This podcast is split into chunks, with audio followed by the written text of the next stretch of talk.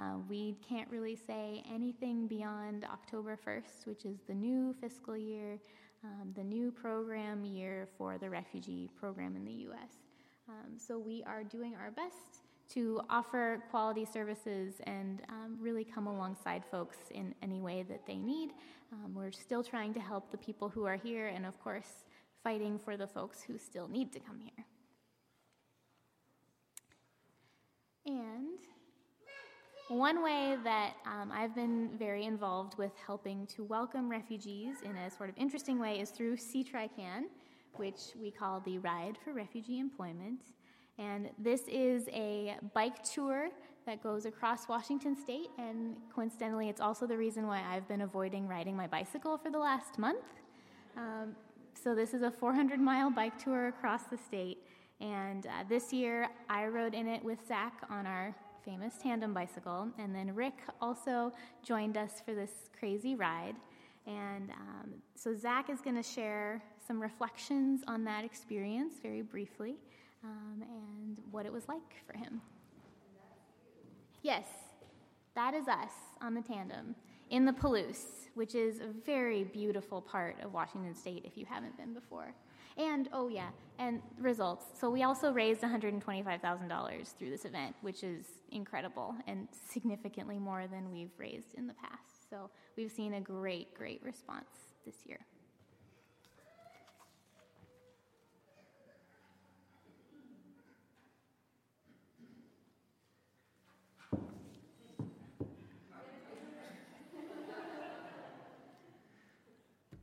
One of the things that we often get asked uh, when people see us riding a tandem bicycle is, Oh, you have two people, so it must be twice as easy, right?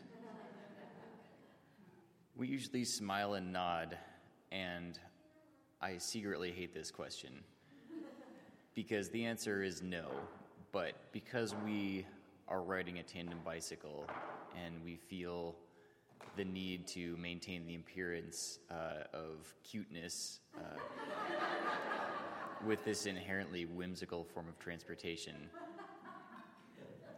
I lie and say yes. Um, some people in this congregation actually are tandem bike riders and uh, know the, the challenges and limitations that are particular to riding a tandem bike. I think for professionals who race, uh, you can actually go quite a bit faster on a tandem bike. There's the uh, aerodynamic profile of one rider and the power of two. Uh, that requires a level of coordination and skill and bike handling that Caitlin and I do not possess. so, as it is, riding a tandem bike means that our butts are more sore at the end of the day because we're not coordinated enough to pedal out of the seat like people on a single bike can do without thinking about it. It also means that hills are a special kind of challenge. Uh, we seem to lack the synergistic ability to climb a hill in the way that a single rider does.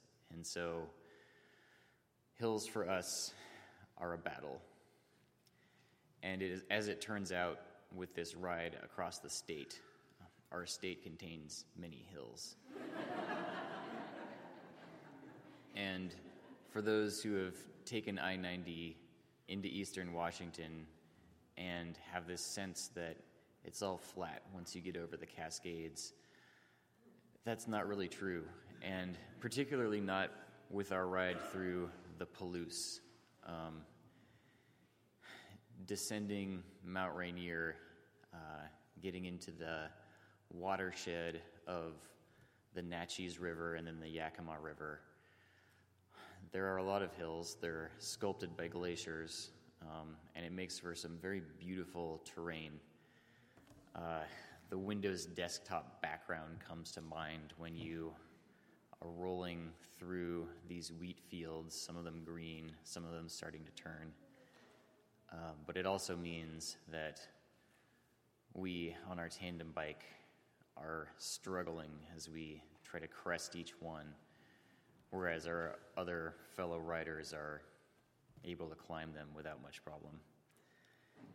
It also means there's a little bit of loneliness. You have to uh, go at your own pace. Uh, it's difficult to get into a, a pace line where uh, single riders ride single file. Uh, they draft off each other. The aerodynamics work out so that you can uh, expend up to 30% less energy. Uh, we can't really do that because no one wants to wait for us as we crawl up the hills and then uh, we toboggan down them and slingshot past them. So it, it, it makes for kind of an awkward ride if we are trying to stay in a group. Uh, there was also the compounding factor that with this wonderful new tandem that really was uh, a blessing to have as we you know finally had a bike that fit us both for the first time. It was finished uh, built up at the bike shop about two days before we left. And that meant that all the last minute uh, tweaks uh, that you usually do when you start riding a new bike, uh, just adjusting the saddle height just right and the angle just so, and getting the handlebars in exactly the right position. Uh, that all had to happen during the ride. And so I just uh, took an adjustable wrench with me, uh, a multi tool, and we tweaked things as we go. but it meant that until we found the comfortable spot for each component, it was in the uncomfortable spot. Uh, on this ride, we were blessed to not have snow and rain on day two as we uh, went over Chinook Pass by Mount Rainier. However, it also meant that uh, we had a lot of sun. Um, there were no clouds to speak of after day two, and the heat um, in eastern Washington in the summer is significant and not something I, as someone who is used to wearing wool year round, knew how to deal with very well. On day four, we were riding a sweep, which is uh, the rider whose job it is to stay back with the last stragglers and make sure that they're okay.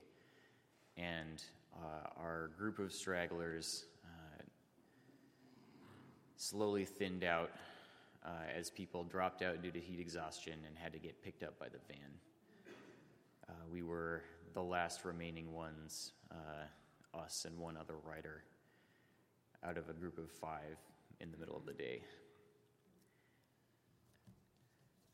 So, given all these challenges, um,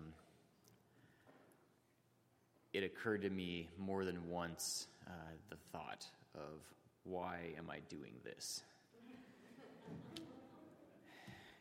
That's not a rhetorical question. It turns out there's an answer. Um, as Caitlin mentioned, we raised over $100,000. It was beyond our expectations, uh, it was past our goal. Um, and that money goes to a program at World Relief called Match Grant. And what happens with that program is that newly arrived refugees uh, who come here are given uh, basic things like job uh, finding assistance and training and uh, enough housing assistance to get them by for their first couple of months. And it's a vital lifeline for those who are facing the upheaval of having to start their life over in a new culture with a new language, uh, in new surroundings, sometimes knowing nobody.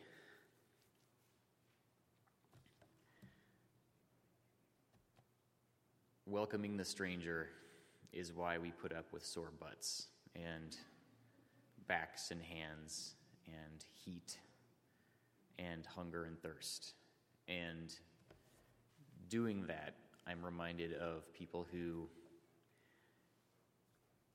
have to flee their homes and don't get to leave them on a fun bike ride with a van that can pick us up at any time, and that are traveling through areas that are dangerous and where they're not welcome, and who don't have a support crew handing out snacks and water with lunch breaks that are, uh, you know, food is provided for us, and they don't know where they're going to stay, unlike us, where everywhere we went, we had people and churches and communities providing floors to sleep on and uh, places to eat.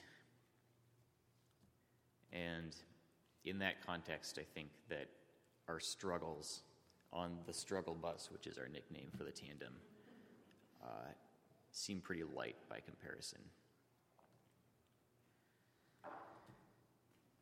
So, imagining having to flee Seattle and not having these nice things, uh, traveling mercies on our journey that make it easy and even fun. Um, I'm thankful that I don't have to flee. Uh, and it makes me want to welcome the stranger and give them what we can and advocate for them and get the word out and do things like ride across the state to raise money for them.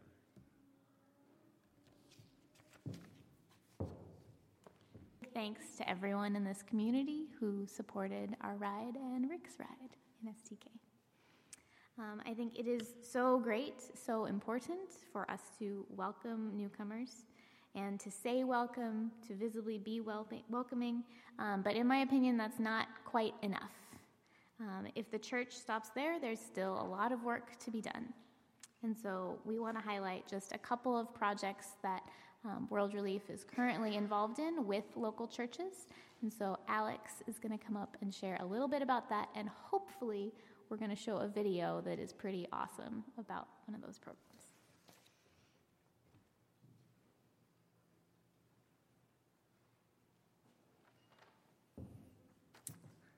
Thanks for having me today. Yeah, so I just wanted to start by pointing out in our call to worship today, we got to read um, the, our leader read, By our presence here, we express our desire to see each newcomer supported by community, rooted in community, and empowered for community.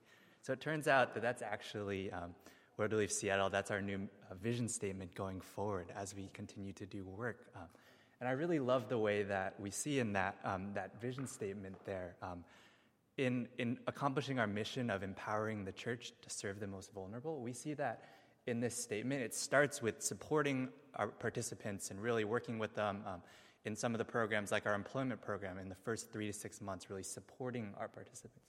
But then beyond that, it goes into saying rooted, rooting our participants, finding ways to find them, um, to get them plugged into community, to feel like this is their community, that they can be a part of that and ultimately empowering them for community, that they can go out and be the community, be the ones empowering the next generation, bringing us along with them so that it doesn't just become us giving services, but us really being, having our hearts changed, having our lives changed by their culture, um, by their influence, um, by their role in our community. Um, and so, in that, I think one of the things we've been looking at at World Relief is not, how can we take the wonderful services that and the trust that we're able to build with our participants in the first three to six months when they're getting job classes and English classes and housing, and make that something that lasts way beyond that. What what what programs can we offer that would go not just in six months, but could last five years, that could last 10 years, and ultimately really empower our participants to be our community and to share with us. So if you could go to uh, next slide. Um, and so in that, we've come up with kind of this um, set of projects, what we're calling our resiliency multiplier. And that's just kind of a fun name. The way we see it is that many of our um, refugee friends um, are coming with more resilience than we have in just our little finger, right? They're fleeing persecution, they're fleeing danger, um, and they're coming here. They already have that resilience. And so we've, we're trying to think of how can we kind of multiply that? How can we create opportunities that give them chances to use that to really thrive and um, achieve sustainability in America? Um, and so one of those um, is our new community garden. Um, so there's a church about half a mile away from our office in Kent. Um, and they had basically in the 80s and 90s, while land was cheap, bought up a ton of land um, and then ultimately just paved it over because it was cheaper to kind of upkeep it. They didn't have to worry about all the upkeep costs that would come with that. So they've donated to us about an acre of parking lot space. Um, and so um, one of our um, team members, Tamina, um, she's kind of, uh, she's just visionary. She had this idea, we're going to make a community garden. And so she's pulled in um, community council members, um, King Conservation District, all these different community partners. And so we're calling this place the, the Paradise Parking Lots, going off the idea that, if you know the song, they paved paradise and put in a parking lot, we're, we're depaving the parking lot and putting in paradise. Um, and so the goal here um, is to create this space um, where we can literally um, help our participants take root in community, right? Many of them are coming from farming backgrounds where their, their lifestyle was one in which their hands, they were in the dirt, getting ready, creating food, creating sustainability. Um, and so we wanted to have this chance where we can, basically, we're going to be creating um, this acres parking lot will become 50 garden plots. Um, and so this will be a space where our participants can you know, pay a small fee to kind of be able to get ownership over this land um, and really be able to begin to take root in community. And we've seen that through, um, so, so, this here is Gladys here on the right with the microphone. Uh, she's from the DRC, the Democratic Republic of Congo. She came about five years ago. And so during our groundbreaking service, she shared a little story saying how when she was, she remembers when she was three, four years old, and she had gotten to just be out in the garden with her grandma planting, creating food. Um, and then when she moved here, um, it's just she's felt very isolated. She said that um, well, her, one quote that she said is that I used to get my hands dirty in the soil. Now I just get them dirty on social media in my house. Um, and so she's really excited. She just said, "This will give me a chance to really." Find that part of me that I had to leave back home, right? And get my hands in the soil, be able to look up, see the sky, and really begin to take that root in the community. So we're really excited for kind of this garden project um, and what that. And so this um, about three weeks ago now, um, Turner Construction came out. They donated a bulldozer and a, a bunch of their staff, and we've depaved 12,000 um, square feet of parking lot. Um, so now, kind of, we have the beds ready. They're still gravel, and so over the course of this summer, we're excited to be building beds. Um, and then, in addition to kind of the gardening aspect of it, we're, we're really excited for the ways it's going to bring our community together. Um, we're partnering with one of the local middle schools. Um, they're piloting kind of an experiential learning project. So they'll be sending some of their students over to come do science projects, experiments in the soil. Um, and then we're looking at ways in which um, the garden is going to help with sustainability in the area and the um, there's kind of there was a rain runoff that was going through the parking lot and the water was getting polluted and going into the um, the storm drains. Um, and so the garden will help clean that water. So there's I, um, tamina our project coordinator has literally talked to me for over 30 minutes just nonstop about this project and this project. I'd be happy to share more with you about that later. But it's just really exciting to see how kind of god's creation and garden is kind of happening in kent here um, so in addition to um, the garden the next slide um, we're, we're really excited for um, this sewing class that we've um, started. And so, oh, I forgot the blanket. I'll get that in the car. Yeah.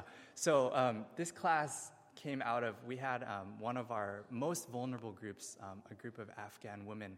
We, we, did, we held some focus groups knowing that many of these women, they were pre-literate, meaning that they they had never gotten any formal education. They couldn't read or write in their own home language. And so we, we created a focus group with these, some of the women from this community and we're asking them kind of, what is it we can do to better serve you, to help you um, find, find home in this community?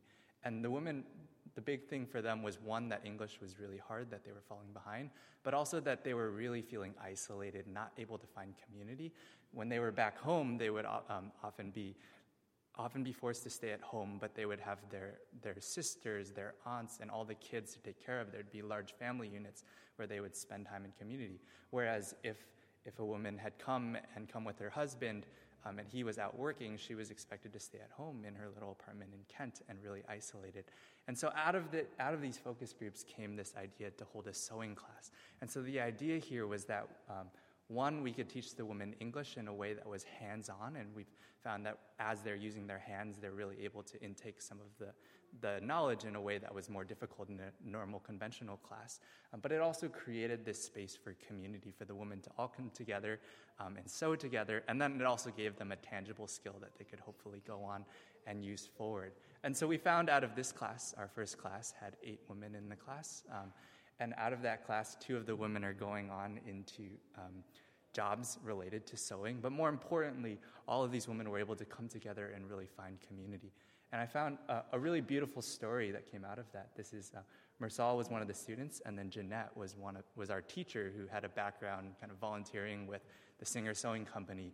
Um, and Jeanette and a couple of the other volunteers had said that they had never had an interaction with an, a Muslim person in their life, right? They, they're from a church in Kent. Um, and so for them, it was as equally powerful to just have this space and to just realize that these are our brothers and sisters, right? That, it, that we are able to just enter, we can enter into community together and really love one another.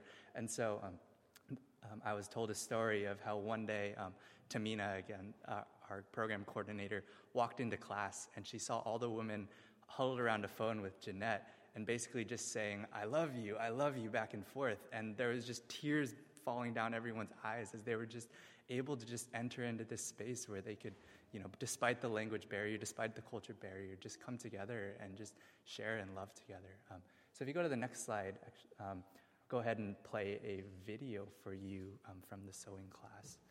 I guess if you X out and go to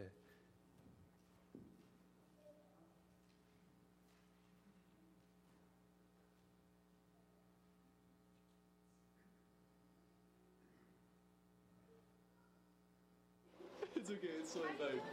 Uh, my name is Mursal. Wait,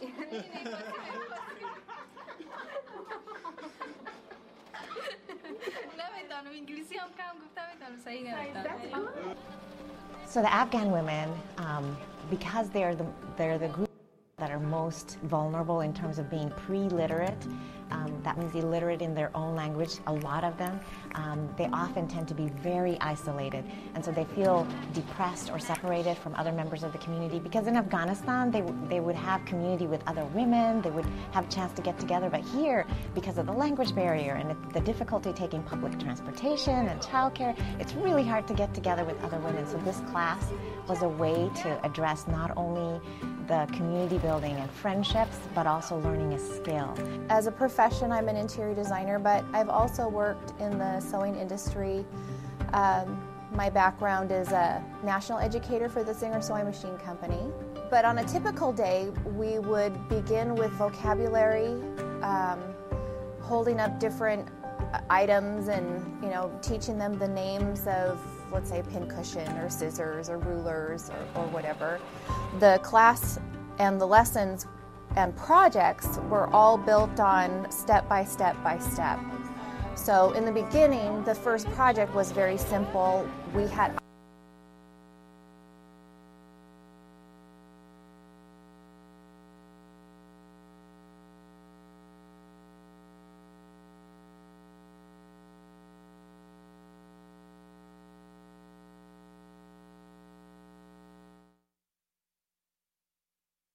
to share that link with Caitlin later, and she can kind of pass that on to you if you want to see that. But they were able to start with uh, little things like pot holders, and then they moved into like oven mitts, and then ultimately little purses where they learned how to embroider their own design.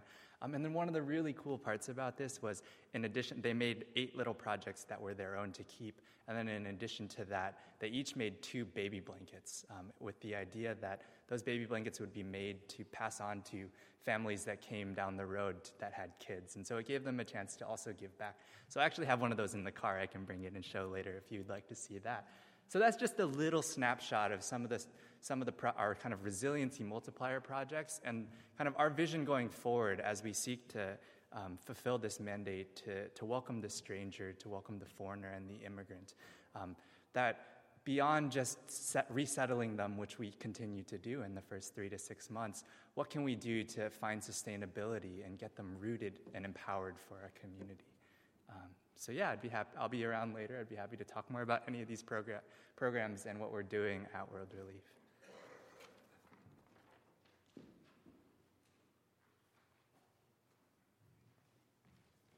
Thanks, Alex. And I'd like to read just one more scripture um, for to close this time. And I also want to highlight that all of the verses that were read today are included in this special bookmark that we prepared.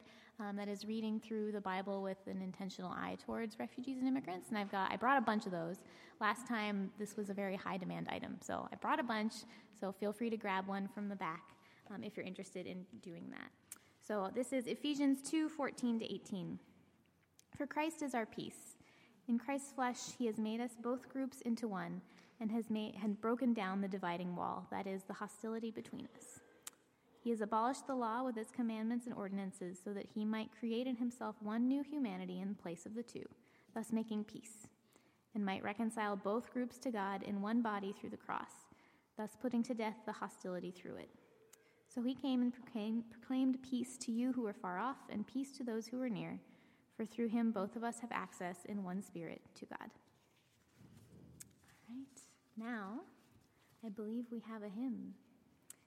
We have hymn number 90 in the hymnal for the fruit of all creation.